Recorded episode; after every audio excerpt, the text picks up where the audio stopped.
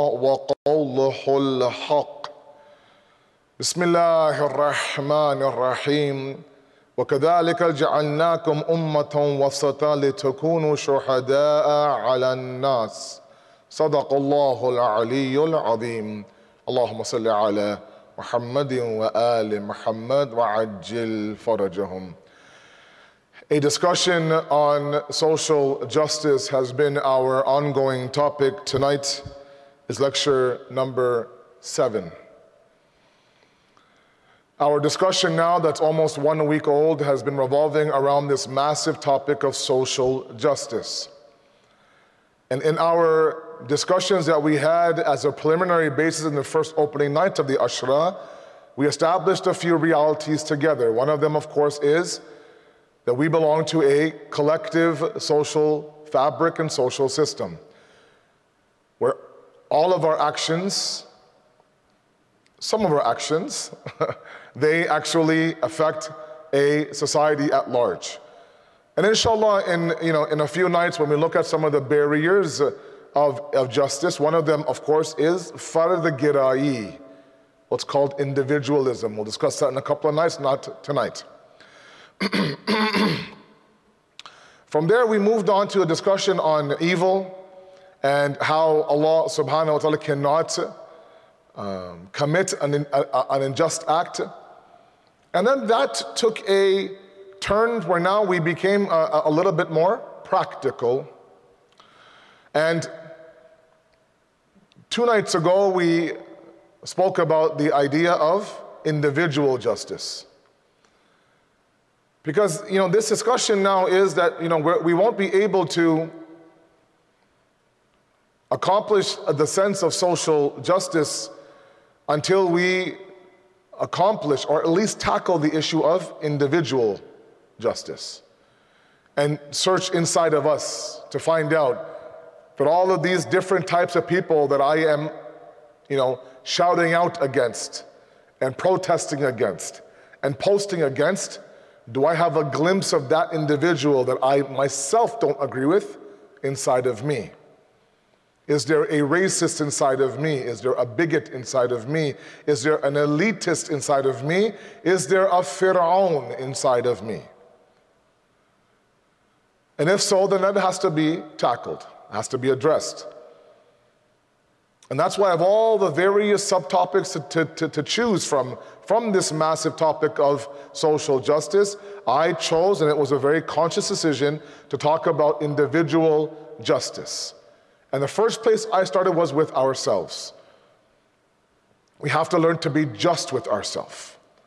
We have to learn to not do dhulm against ourselves. Let me remind all of you and myself we define dhulm to be that process where we travel outside the had and the hudud and the limits of anything, any shay, any existence. When we expect more from an individual or we end up, you know, traveling outside the limits of that individual, we've done injustice on that individual, be it ourselves or be it those around us. Right? As, as, as, as the Quran openly says, you know, shuhada lillahi walau ala anfusikum. Even if that injustice is against yourself, rise up against it. Speak out against it. Don't settle for that injustice you do for yourself. Be a lack of self love, self care, self forgiveness, all of that. That was two nights ago. Last night we talked about the injustice that we do to those around us, to those in front of us. You know, one of the ways that we can truly kind of measure, not one of the ways, one of the many ways we can measure the idea of the injustice that we do inside of us is to look at our behavior when it comes to those people that we can do injustice to. Okay? There are some people who, you know, they have more authority than us, they're higher than us. Okay? We're not able to, even if we wanted to, we're not able to do injustice onto them. They control my fate, they control my paycheck. But there are groups of people inside of our life, inside of our family, that we can, if we wanted to, do injustice with. And the measure of the Fir'aun inside of me is to see how am I with these individuals who possibly could be the Egypt to my Fir'aun, or the Bani Israel to my Fir'aun. And if I end up ex, uh, you know, exercising that injustice on the people who, quote unquote, are the victims of my injustice, then I need to check the Fir'aun inside of me. And that was all about yesterday. We spoke about children and maintaining and, uh, and, and, and protecting the dignity of the children. Now, the feedback that I got from yesterday specifically, heartwarming, heartwarming very, very touching. You know, there are some of you who reached out to me over, you know, through, to, to me directly through my family. Some of you phoned me, emailed me, and you really kind of let me into your little world. There were, there were individuals that would tell me stories about their parents instantly coming to them and apologizing. And, you know, attending to wounds that have, that have been there inside of them for many, many years and starting the healing process. These are days of healing, my brothers and my sisters. These are days of healing, and we're all wounded.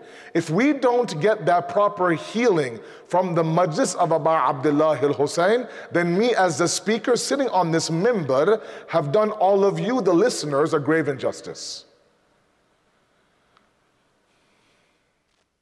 So I, I, my, my salam and I salute those parents out there that immediately reached out to their, to their kids and said, look, if I was at any moment a parent that said, Asad described yesterday, then please accept my apology.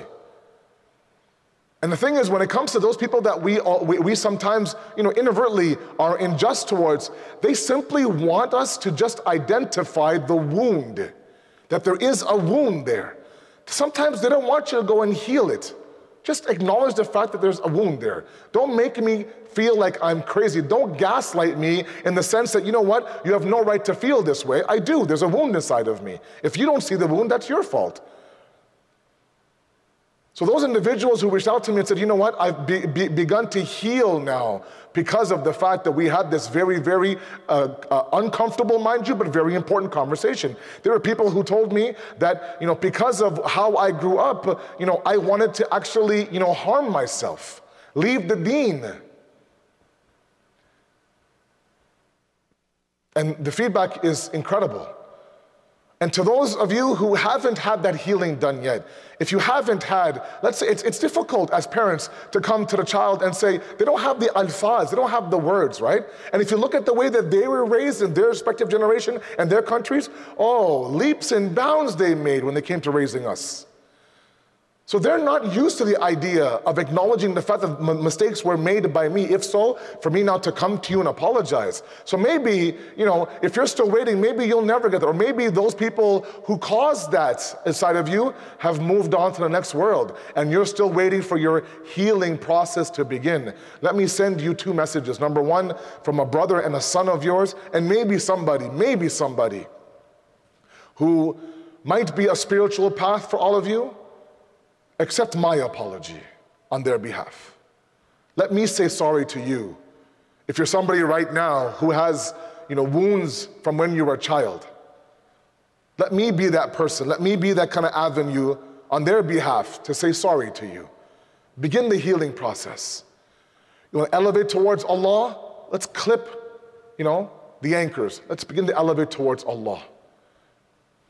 And the second thing I want to say to those individuals who are waiting for their healing moment and haven't gotten it yet, because they're waiting for someone to come and acknowledge the wound on my soul and my, in my heart, Imam Ali has a very beautiful hadith that I want to leave with you on this, on this initial discussion. And that is that Imam Ali says that when your loved ones wrong you and they don't come and apologize, then invent an apology for them.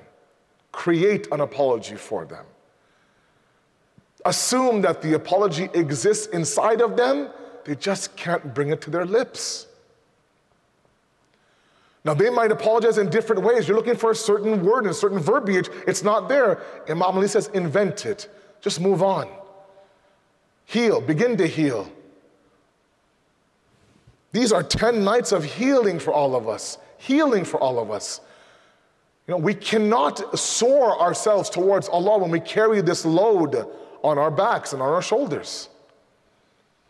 You know, I'm sitting right now on a thing called a mimbar, right? A mimbar. Mim, noon, ba, ra, mimbar. Okay? It's called ism, makan, and zaman in Arabic, right? It has the wazan of mif'al. Okay? And the root word of that is nabara. Nabara means to elevate. Bulandi, as they say in Urdu. Okay? So nabara means to elevate, to, to, to, to, to buland, to kind of, you know, to go up. A mimbar becomes what? A place of elevation. Now, either you could take it to be the actual lexical meaning, where I'm three steps higher than the actual crowd is, in terms of my actual location, or you can take it as the spiritual. The discussions that we have on this mimbar should what all of us, myself included, God knows I have so much healing to do. We together now, let's travel together. We elevate towards God. To elevate towards, uh, towards God, you ever see those hot air balloons ready, ready to take off? You cut the ropes that are blocking them and you begin to elevate. And that's all I was trying to do yesterday. It's a lot of pain. And, and you know, it, it, it, I, I, it, you know, I'm reading these messages, and believe me, I read everything that comes my way, either through my family or, or to me directly. I may not respond to some of you, and, and, you know, that's only because you know my phone is blowing up, but it's it was just incredible. And part of me felt so content that there's healing happening. A part of me, honestly, was very emotional. Because there is so much suffering in our community. So much silent suffering that's deep rooted. Sometimes, you know, when a person actually acknowledges the deep rooted wound, we forget about that wound and we end up actually hearing an apology that we never thought we needed. Oh. And that's all the gift of the Adha of Abu Abdullah al Hussein. These are days of reform, revolution, healing, these are days where, we have to now come towards Allah. We can't do with our baggage. Let's address it one by one. And so, yes, these are uncomfortable conversations, but maybe it's high time that we kind of leave our comfort zone and enter a discomfort and a little bit of an uncomfortable conversation. Another one that has to happen is tonight.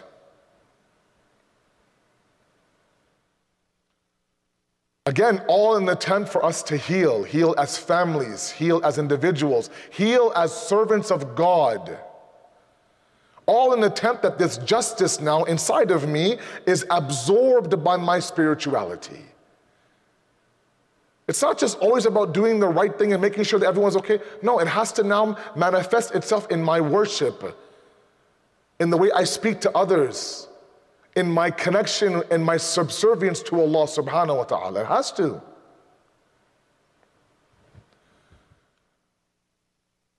And so tonight, if last night we talked about the children, tonight we speak about women. Because all uh, throughout history, two of the main groups that have always been the victim of injustice and oppression and continue to be those victims are two groups the children and women. And there's a lot to say tonight. And I know that some of you have already mentioned to me that please make sure you're balanced.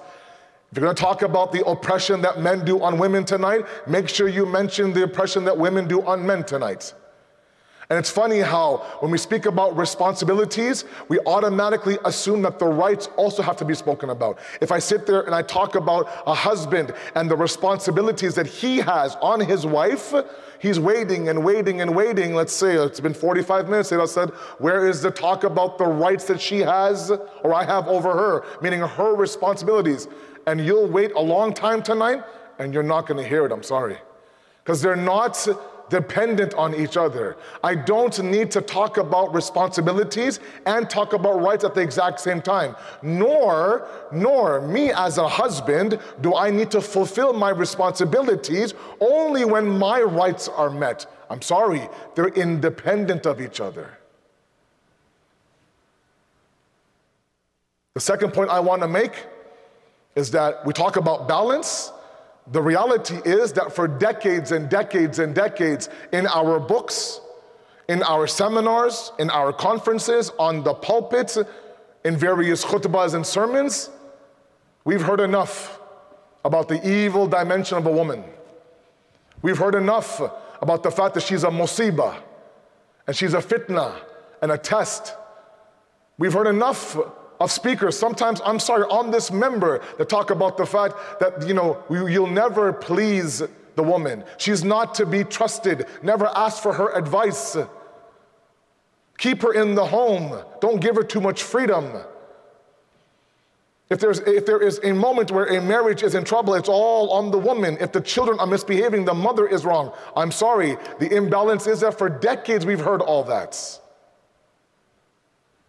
To the point where some women today, looking at me right now, believe that in Islam, I have zero value as a woman. And if a man, you know, if a man domestically abuses me, if a man just wakes up and uh, wakes up and walks out the door, if a man sit there and body shames me, verbally abuses me, I have to sit there and take it because the deen Islam has given him the rights and has asked me to become zalil and a, a inside of my own house, inside of my own haven now, in my own sanctity. You know, sometimes I think since mid-March now, we've been in a quarantine, right?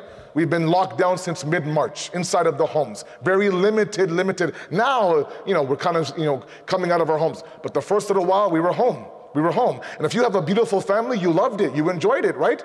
Board game nights and you know jamaat namaz mashallah and discussions and dinners together. It was beautiful. I sometimes to think about that wife that had a husband that would domestically abuse her. He was a fir'aun inside the house. How are her and her children surviving in a 24 hour pandemic situation with no one to even ask? Are you okay? So if you're waiting for me to talk about the rights i'm sorry you're not, you're not going to hear it. You're not going to hear it. And I speak to myself, I'm a father and a husband, and God knows I need as much help as anyone else does. But tonight, it's about high time that our women understand that if you're being mistreated inside of your home, if your husband right now has extracurricular activities outside the home, if your husband sits there and, and, and, and lays a finger on you, you don't need to deal with that under the umbrella of the, of the deen. You don't. And, you know, I'm not going to speak from the heart, I'm going to speak from Islamic text tonight. It has to be said. And, and, you know, everybody has their perspective, right? Everyone has their perspective. You and you and four of your friends drive, uh, drive up to this lookout point where you see the entire city, right, from the from, from the top of the mountain. Beautiful, beautiful scene, beautiful imagery, right? And as many people as there are looking out to the city, there's that many different things they see. Everyone has their own perspective. Where I see it, and why I see it, just based on my conversations, based on the way I see things, based on, for example, my classes or my seminars, right? The ones that are always trying to reach God the quickest are the women. And the ones that are continue to be oppressed are the women. Not everybody. There are some of you who are, who are very, very happy. Amazing, amazing men inside of your homes, but not everybody. Not everybody. So let's, let's go slow tonight. Let's establish a few things in the beginning. The first thing that I want all of us to understand is from the Quran. Okay? Surah Rum is the 30th chapter of the Quran. Surah Rum. And I ask you, if you can at home, if you have your devices handy, follow along with me. There are five, six verses in Surah Rum, verses 20 to 25, okay, that all begin in the exact same way.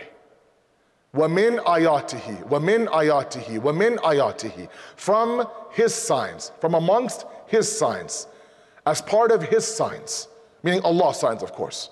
Okay? And in these six verses, Allah subhanahu wa ta'ala you know, names various signs of His. Now, some of them are obvious, others are not so much.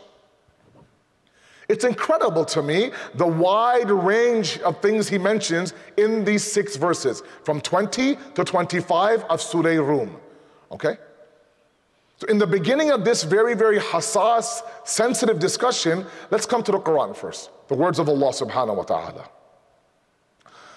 The first thing that he mentions in verse number 20 is وَمِنْ آيَاتِهِ أَنْ خَلَقَ لَكُم مِّن تُرَابٍ Okay, let's follow me very carefully. Verse number 20 says that from my signs is I have created you, the insan, from dirt. The creation of the insan is the first sign of Allah. That's obvious, right? A monumental sign, a historic sign. Let's jump two verses down to verse number 22. Okay? If my AV guys can catch up with me, verse number 22, not 21, 22. 22 again says, وَمِنْ آيَاتِهِ خَلْقُ السَّمَاوَاتِ وَالْأَرْضِ وَاخْتِلَافُ أَلْسِنَتَكُمْ وَأَلْوَانِكُمْ Allahu Akbar.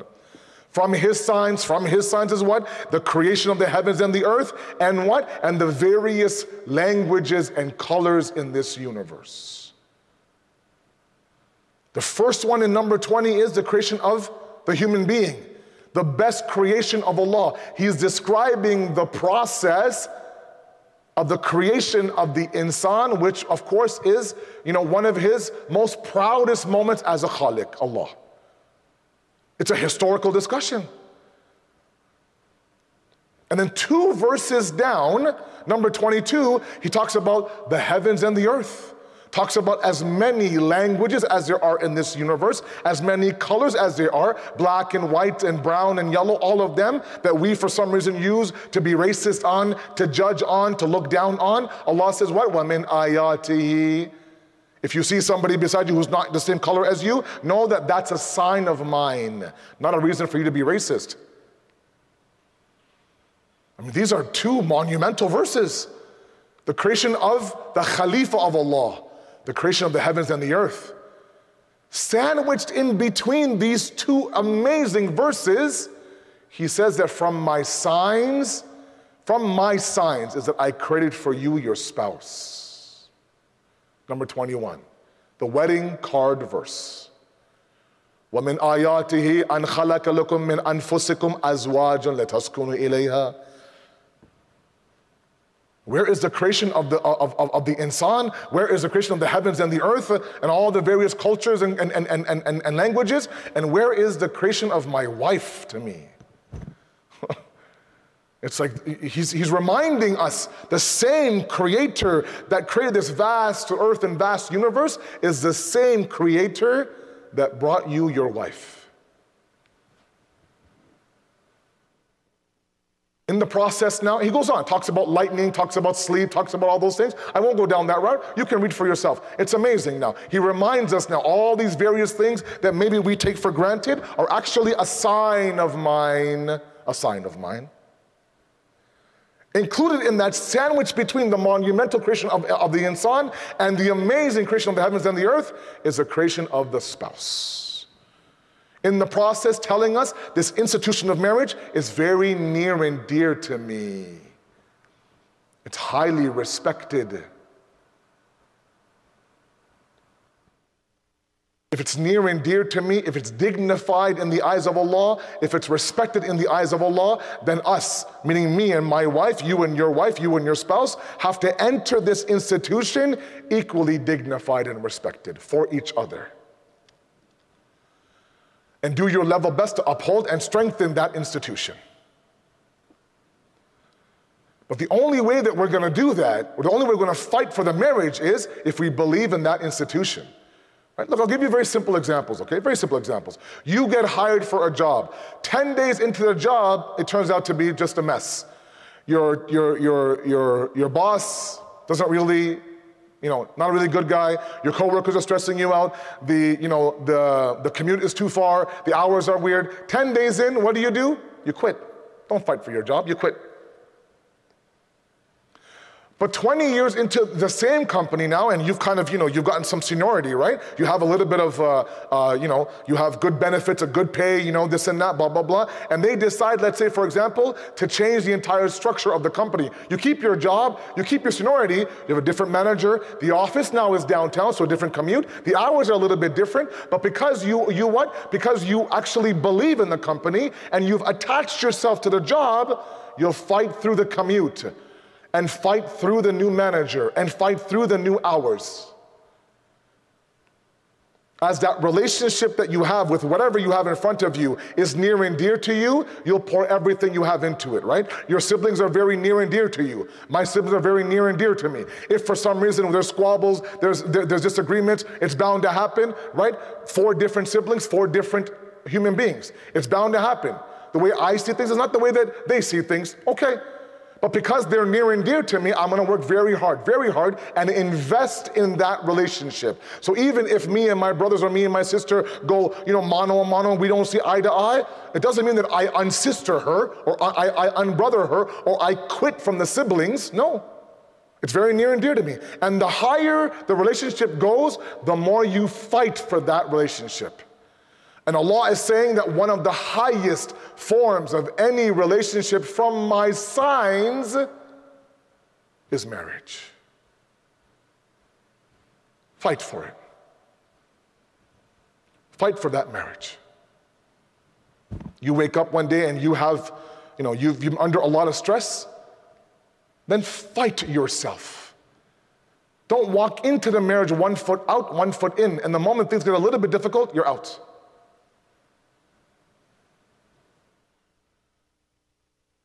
Because the reality is that the way that Allah has now constructed this, this institution of marriage, there's a hierarchy.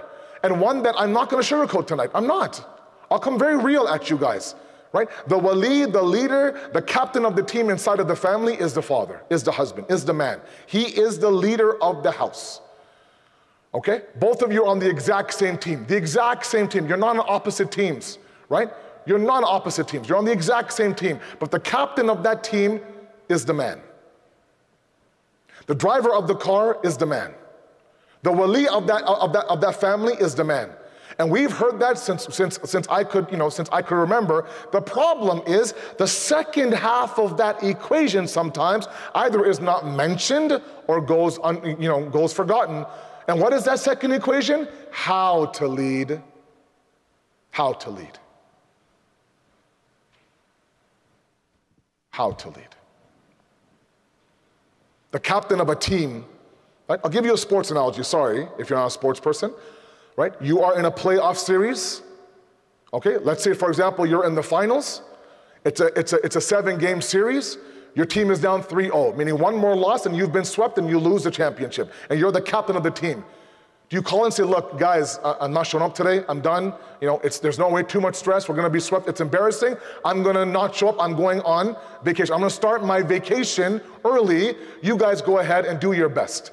Does the captain at that moment, when things become very difficult, leave? No. What does he do? He holds a, a player only meeting, closes the door, and that, what does he do? Because I'm as the captain now, things aren't the best right now, but you know what? Let's buck up, let's come together, let's rely on each other, and let's begin to fight the best we can to at least uphold our dignity, right? The captain of an army, of a losing army, never says, you know what, guys, on your own, I'm gonna leave. In the middle of a war, the, the captain never leaves his army army, ever leaves his army. If the, if the soldiers, if the soldiers all fall, the captain falls with the army. That's the sign of a good army. That's a sign of a good captain. The wali of the house of the marriage is the man, is the husband. And we easily, as men, accept that. Yeah, I'm the captain. I'm the wali. Do you hear that? Right now, are you listening? Are you listening? He said, he said himself, I'm the leader. You are the leader. I'm the leader, no doubt about it. But let's understand how to lead. Because there are some husbands that the moment things get a little bit easy, a little, a little bit difficult, she wakes up, she looks over to her bed, and he's gone. Where is he gone? I don't know, Lana. He's gone. For three days, I have no idea where he went. And when I call him, said, buddy, where are you? Your family, your kids are waiting for you. I just needed a break. I just needed a break, Maulana, really. As the captain of the team, you just left the, in the middle of a war now, you left your army without leadership because you needed a break? What if she woke up one day and said, I need a break? Good luck to you. What happens then? So we need to understand how to lead. How to lead. Because one way that is not the way that you lead is the iron fist. These are not your slaves. You didn't marry a housekeeper. You didn't marry a chef. You married a life partner. You married somebody that Imam Ali describes Sayyidah Fatima as the ultimate hamsafar, journey person, travel companion on the road to Allah subhanahu wa ta'ala. We're easily accepting the wilayat and the leadership. We don't understand the responsibility that comes with it. Now, how do I know what to do? Let's go very slow. Surah Ma'idah, verse number 55. I think. Surah Ma'idah, verse 55. 5, 55. The famous verse of wilayah. The famous verse of the ring of Imam Ali in Ruku. Okay? Look at the uh, Arabic construction of this verse. Okay? Innama waliyakum Allah. Your wali, your wali, your guardian is Allah. ورسول and the Prophet والذين آمنوا الذين يقيمون الصلاة ويؤتون الزكاة وهم راكعون very famous verse your wali your wali is Allah and the Prophet and the one who prays and gives zakat while he's in ruku while he's in ruku the instance of the Arabic walayat in this verse, maybe it's right beneath me right now, is one. There's one instance of innama waliyakum Allah, meaning Allah does not separate the walayat of His from the walayat of the Prophet. The fact that wa, la, yam exists once in the Arabic inside the ayat tells me that walayat should be looked at as a vertical plane. Allah is the only wali in this universe, the only guardian. And anyone else who has a lower version of wilayat must what? Abide by that vertical plane towards Allah. Meaning, if you have individuals that you have wilayat over, it must be on the same plane as Allah subhanahu wa ta'ala. For example, okay, Imam Ali is our Mawla. The walayat that he has over those who accept him as a Mawla has to be in tune with the walayat that Allah has over him. Okay? Letter number 45. Letter number 45 of Nahj Balagha. Uthman ibn Hunayf was a governor of Imam Ali's uh, uh, government, and he was invited to a lavish dinner by rich, stuck up people. stuck up people. All to show off their wealth, okay? And, you know, obviously you invite the governor, right, to show who you know. So Imam Ali's governor shows up at this lavish dinner. Imam Ali finds out, writes him a long letter. Sometimes the, sometimes the blessing and the curse both is that you are a governor of Imam Ali. The blessing is that, mashallah, you're the governor of Imam Ali. The blessing is, or, or, or the difficulty is that I'm the governor of Imam Ali. He holds me at a very high standard.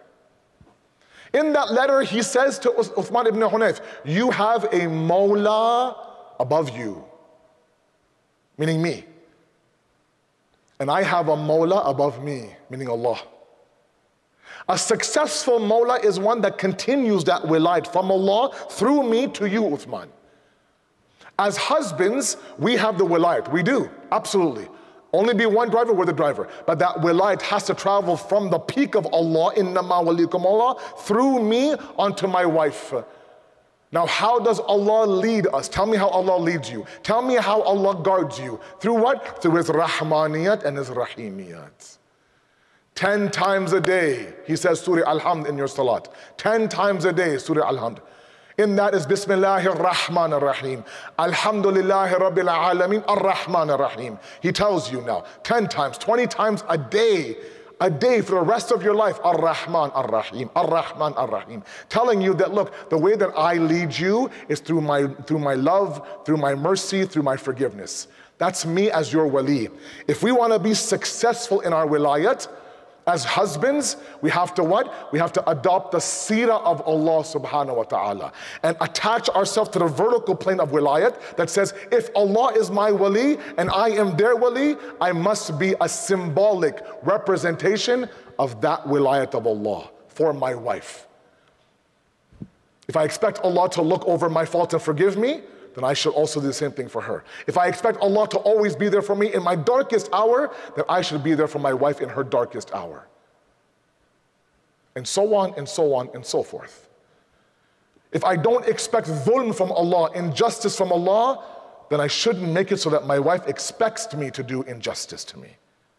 No.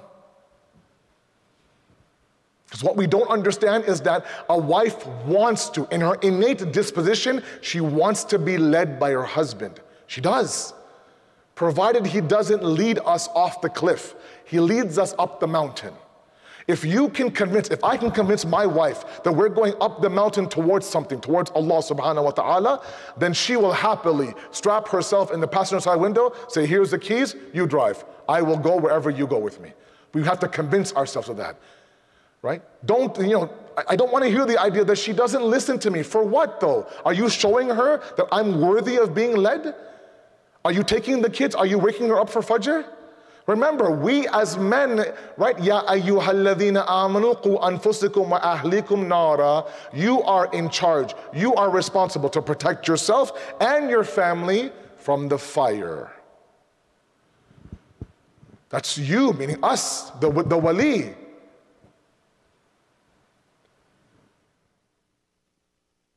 Allow her the opportunity to see you as an avenue towards God, not as a uh, distraction towards God. You know, I, I, I, get phone calls sometimes, and now in this you know, online world, you know, I get phone calls from all over the world. From wives who tell me their stories, heartbreaking stories. Tells me about the, uh, the amount of domestic abuse she has gone through talks about the fact that he never buys me anything, he never gives me any money, he never even for a moment now works on our spirituality. And believe me, I don't want to lower the wife to say all she wants is diamonds and pearls. I've learned enough in the past couple of years to know that these women want to soar towards Allah. Sometimes, literally, what a wife does is that she sits there and she sacrifices herself just so we as husbands can feel better about ourselves. That's how nazuk, and that's how, uh, you know, uh, weak, I'm sorry to say, fragile is a better word, our masculinity is. So if they have dreams of their MBA, if they have dreams of their PhD, if they have dreams of their own business, if they have dreams of, let's say, for example, starting this and, and, and, and doing this, and they know that it might interfere with your dream as a husband, she'll say, it's okay, you know, I'll hold the fort down, you go ahead.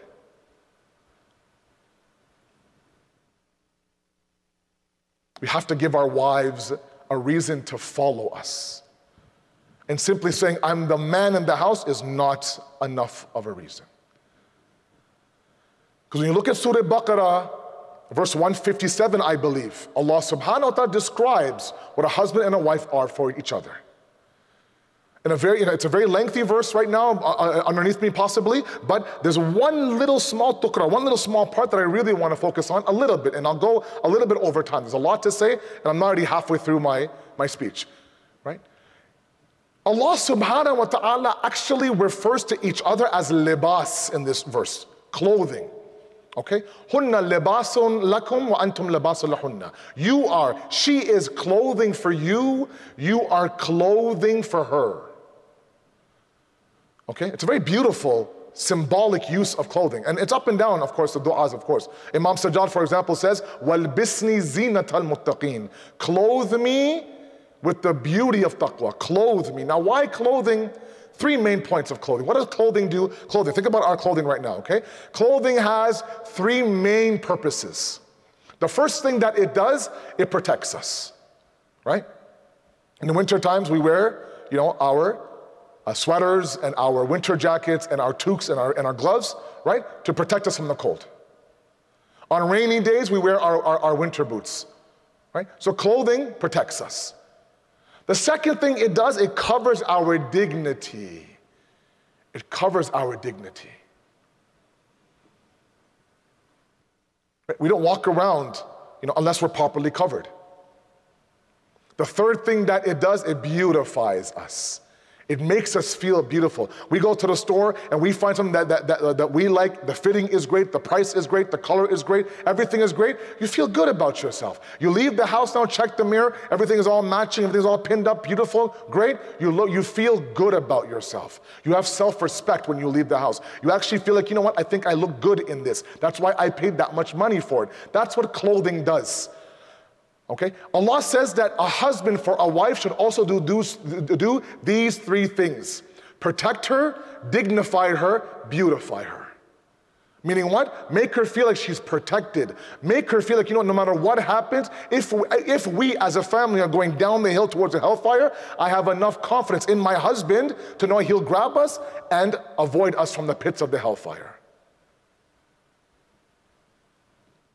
If that means that you set your alarm three alarms in a room and you wake up for Fajr, you wake up your wife, then so be it. If that means when it comes time for Salat, you drop everything and you announce Salat and you play the adhan, not your wife, you, me as the, as, as the man inside the house. I want the wilayat, right? I want that, you know, I want that I'm the man. Yeah, it's yours. It comes with responsibility. So protect them. Protect them from all the discomforts in this world, protect them from the hereafter as well. Number two, dignify your woman, dignify your wife. Make her feel like she has some self respect. Giving her bruises on her face does not give her disres- does not make her feel like she's respected. You know, everyone can, you know, oh, so much to say. There's, there's anger. I get it. I'm not talking about the idea of, you know, unicorns and rose petals. No, there's to be disagreement. There's, to be flat out arguments. Absolutely, for sure. But in Islam, there's a beautiful discussion on the existence of anger and the expression of anger where Islam accepts the fact, that the, the, the, fact of the existence of anger doesn't give us free reign on the emotion or the expression of the anger. Just because she does something to upset me as a husband doesn't mean I have the right to use obscene language for her to the point where the walls shake. Everyone in the house, including her mother in law, hears you ream her out. Like you're what? Like you're talking to your five year old daughter. She deserves better than that. As I said yesterday, you want to be angry with her? She does something to upset you? Absolutely. She's not perfect. There's bound to have there's bound to be arguments, but be dignified, my man. Maintain her self-respect. Your anger doesn't give you the right to let your tongue go loose and use all sorts of names for her and strip her of her dignity. She's a libas for you. That libas is dignity for you. It covers your dignity. You must cover her dignity. And the third one is make her feel beautiful. Make her feel like your eyes are only for her. Don't make her feel like she has to share you with another woman. It's gotten to the point now where, you know, I get phone calls and you know, they, they, they passingly tell me, yeah, she's, he's with another woman, you know, in, in the haram way. I know that, you know, he's with her a few times a week. You know, what can I do? You know, I mean, you know, I have to, I have to protect my family. You know, the, like, like she had, she, she had to go through that conversation by herself, right? That my husband doesn't see me as enough. Okay, I'm not beautiful enough. He doesn't want to be around me. Obviously, there's a gaping hole that I can't fulfill. So he's going outside looking for someone to fill those holes, right? For a woman and a wife to feel insuff- uh, uh, you know, uh, deficient for her, her husband strips her of her beauty.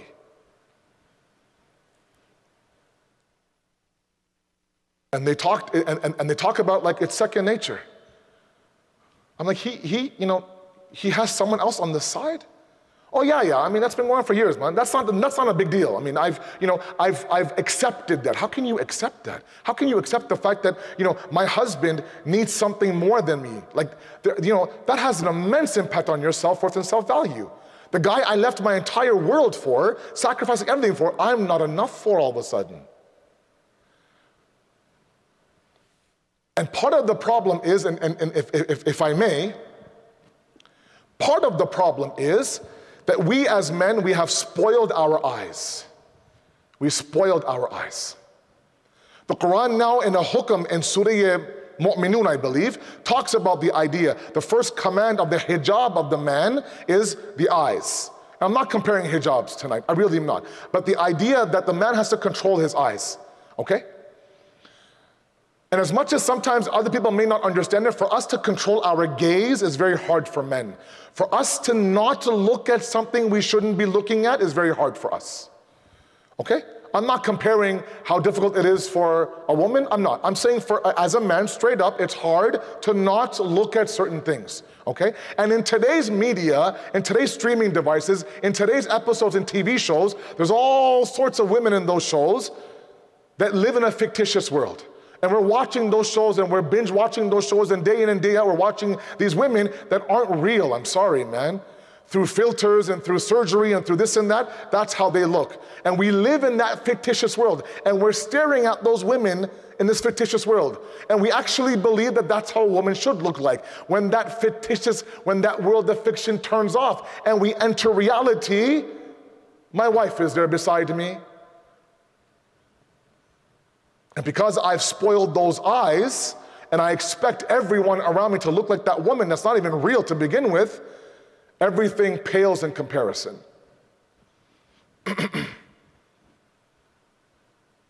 Which means what? Let's control our eyes. Let's be a little bit real. That's damaging our marriages. And here she is doing her level best to be beautiful for you, for me, in her character, in everything. And we announce with our actions and with our late nights and with our quote unquote trips that you're not enough for me. You're not beautiful enough for me. How she can sit there and accept that is a sacrifice of a woman. She will sacrifice everything for her family. If she, if she has aspirations for a company and a business and a master's and a PhD and to go here, to go that, all that is put aside. Let me first make sure that my kids are okay, my husband is okay, and then me, myself, comes 37 on the list. And then we complain to her that you've let yourself go and what happened to you. How can she even think about self care and self love when she has to carry your ego and my ego on her back and make sure that, you know, she coddles me and coddles the kids and make sure that all of this, you know, all this chaos, I have to make sure that I, I carry when she wasn't programmed to carry that kind of burden. So when you look at Surah Mujadila, two more points on the aside.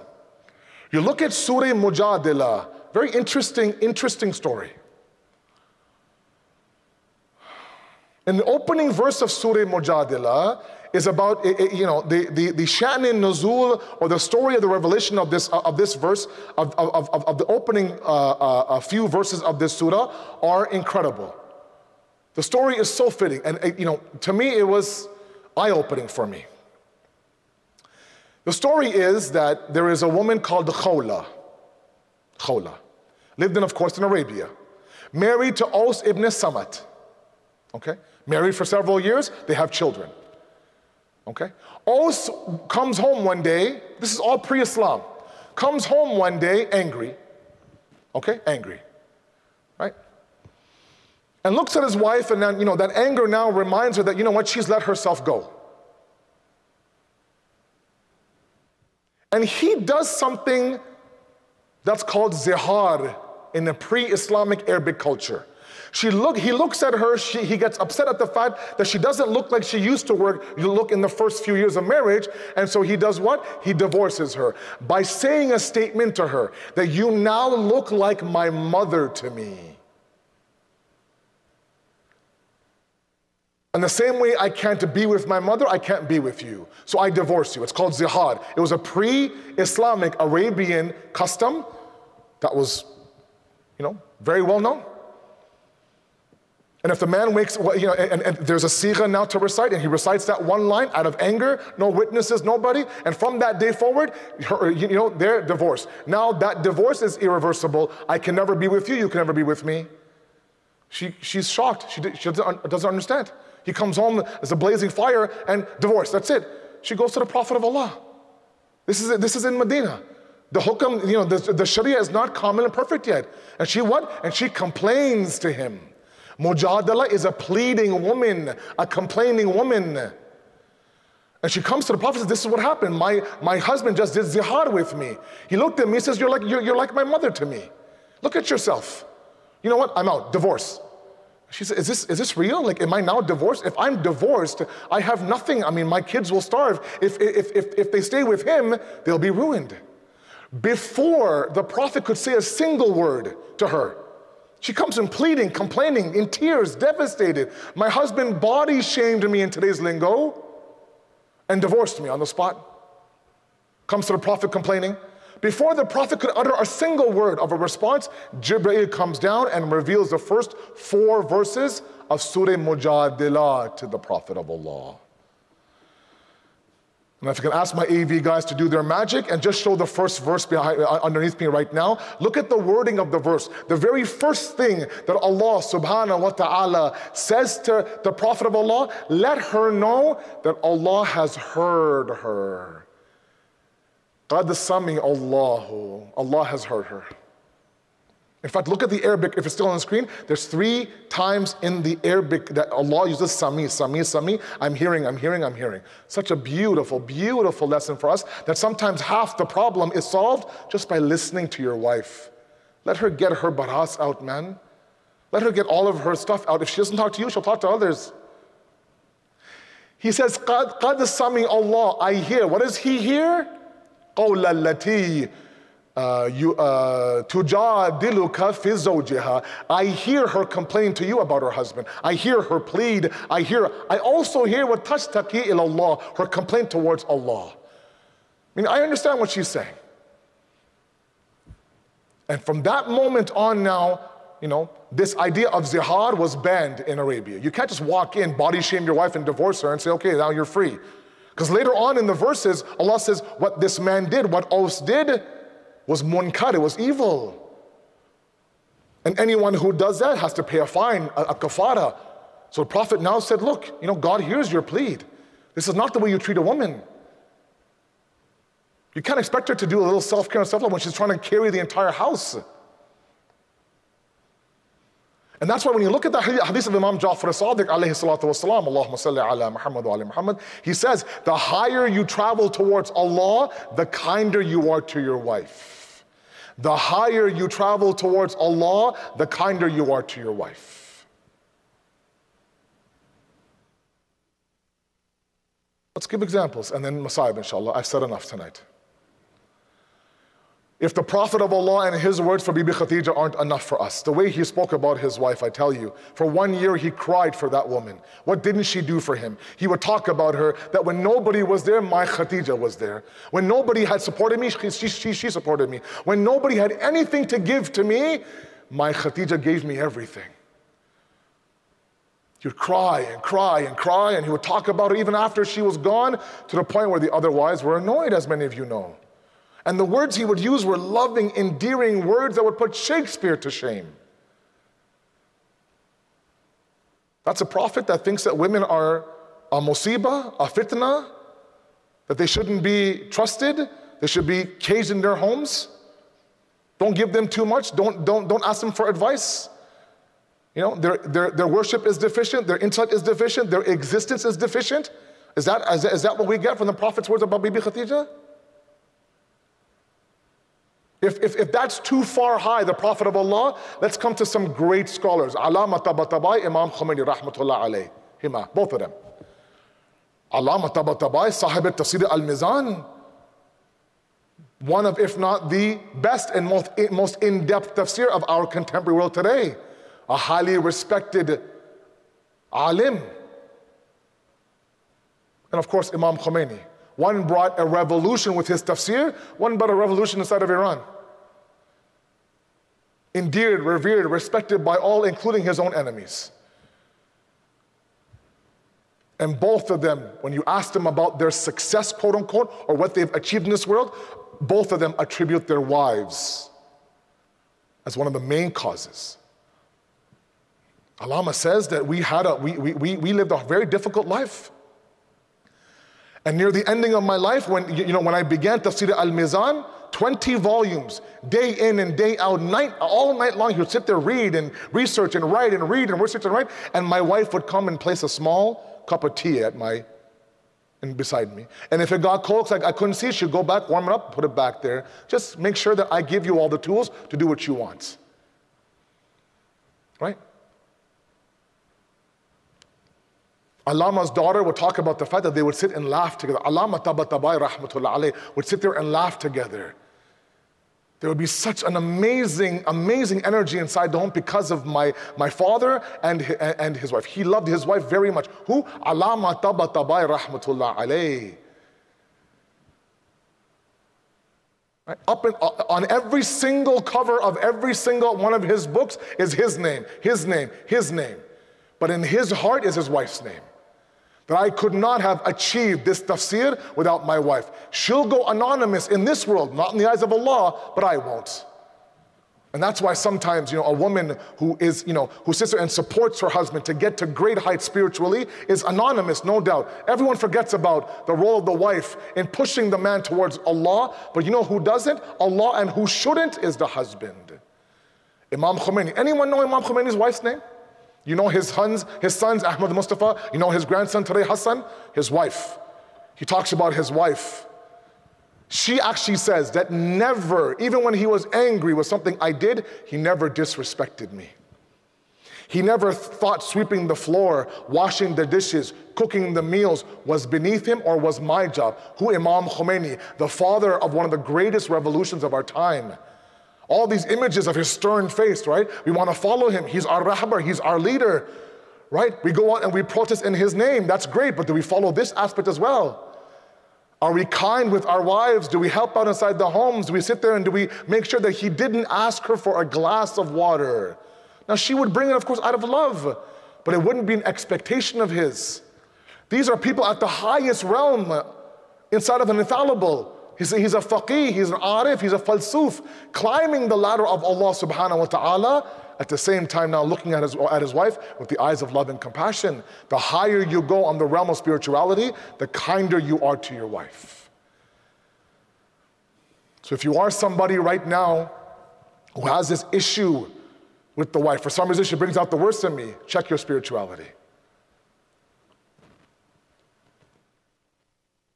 The amount of dhulm and oppression being done on our sisters inside the homes, right? And, and, and you know, it's, it's everything. It's just this, this, this, un, this, this, overlying cloud. You know, they always get the smallest hall inside the, the mosque. They're the ones that have the car seats. They're the ones that have the, the baby bags. They're the ones that have all these snacks, everything. And yet the hall is either equal the size, which is wrong, I'm sorry, or a third of the size. Right? Men just bring themselves. That's it. They have to bring all this furniture with them, and the hall, their hall, the ladies' hall, is either the same size, it should be bigger, I'm sorry, or it's a quarter the size. Right now, I'm really pushing it, right, guys? Now, okay, look, we got you with the wife, but come on, don't touch the halls, man. it's true. It's just this overall idea that just push the woman down, push the woman down. When in reality, if you allow her to be beside you,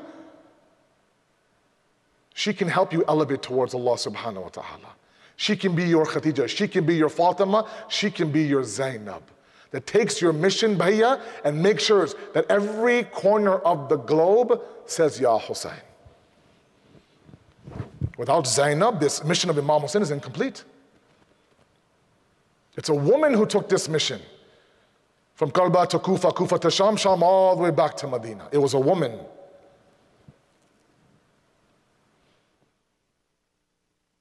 A lot of sacrifice. A lot of sacrifice on the plains of Karbala. Some harsh sacrifices on the plains of Karbala.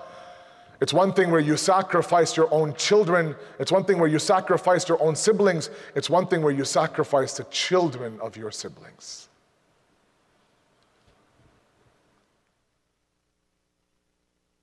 After Imam Hassan alayhi salatu wasalam left this world, Imam Hussein helped raise his boys and his sons and his children. He had a hand in raising Qasim. He had a hand in raising Abdullah. Four of Imam Mujtaba's children were there on the, on, on the day of Ashura. Four of them. There were the kid, there were the sons of Imam Mujtaba that were younger than Janab Qasim. Janab Qasim had a rutbah and a, and, and a maqam and a level all to himself, no doubt. But Imam Hassan's sacrifice should be, you know, appreciated and mentioned in these days of Azah.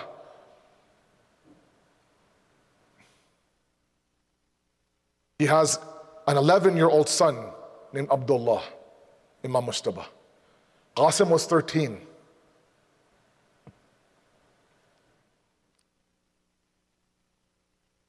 And his story sometimes is not read on the mimbar, but it's well known. This 11 year old had so much love for his, his chacha, his uncle Imam Hussein.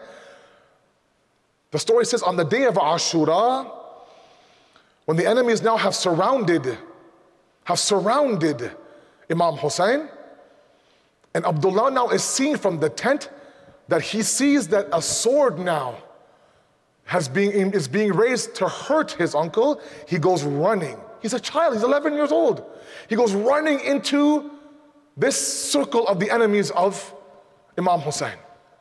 And he begins, he's a child, he begins now to sit there and cover his uncle Hussein to the point where the sword comes down and chops off his, arm, his, his hand. And now he screams in pain, Chacha Hussein, Cha Cha Hussein, they cut off my arm. Imam Hussein grabbed him, they say, and, and held him close, held him close. At that moment, Umar bin Saad says, Hurmala, fire your arrow. The arrow from back then came with such force, it pierced the chest of the son of Imam Mujtaba, the younger brother of Janab Qasim. These sacrifices are not easy. What Imam Hussein went through was not easy. Shab Ashur.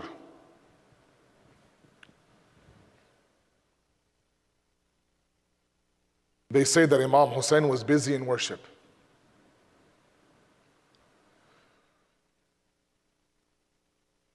Sheikh Abbas Qumi narrates that after a while, the companions all gathered and everyone began to worship, worship Allah on the night before the day of Ashura, like the buzzing of bees, he would say in his book, Nafas al Mahmoon, the buzzing of bees. They say that Imam Hussein was sitting in his tent and, you know, in the middle of the night before the day of Ashura, and in, in his peripheral, in his peripheral, now he can see in his, in his side that Qasim is there beside him.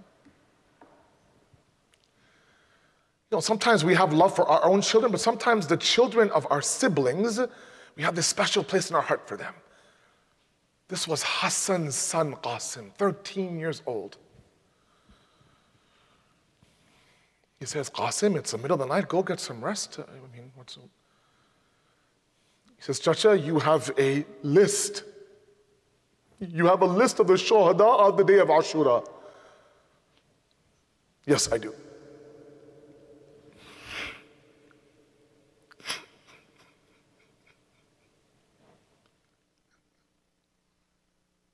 Chacha, am I on that list or not? Is my name on that list or not? What is Imam Hassan supposed to, Imam supposed to say to him? He ignores the question. He goes on to worshiping Allah. Chacha, tell me three times, am I on that list? Am I on that list? He turns to Qasim and says, Qasim, you asked me about you. My six-month-old Ali Asghar is on that list.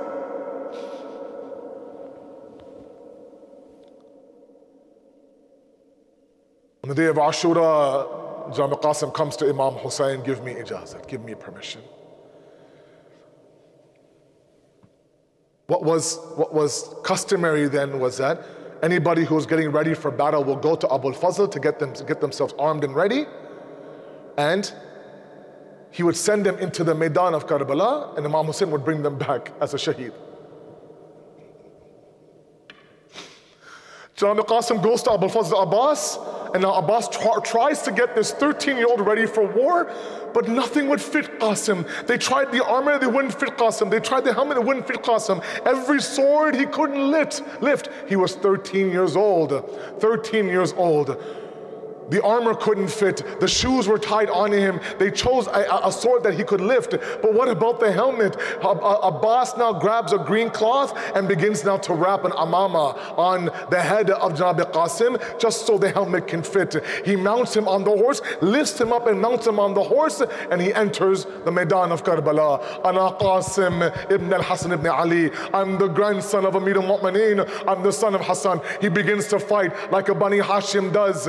His feet could barely reach the saddles of the horse. He's riding in, riding in. There comes a moment now where he falls from the horse. Alaykum salam ya abada. When Imam Hussein hears, Ya amma adrikni, oh chacha, help me, help me. He goes roaring inside the Maidan of Karbala. Abu al-Fazl roars inside with him. The enemy sees that Hussein and Abbas are coming towards the Maidan of Karbala with fierce, with fierceness. They think they're gonna come and do what? And kill us. So they begin now to, to run away. There's chaos now. There's horses on this side of Qasim that went towards the left, horses from the left that went towards the right. Absolute chaos. The Khak of Karbala in the air. Aina, Aina Qasim.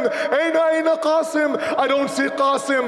The dust settles on the ground now is Qasim. Inna lillahi wa inna ilayhi rajiun. Imam Hussein lays out his abba, picks up the body of Qasim, goes back to the khayma. Zainab, give me pursa for my Qasim. سيعلم الذين ظلموا أي منقلب ينقلبون ماطم يا حسين يا حسين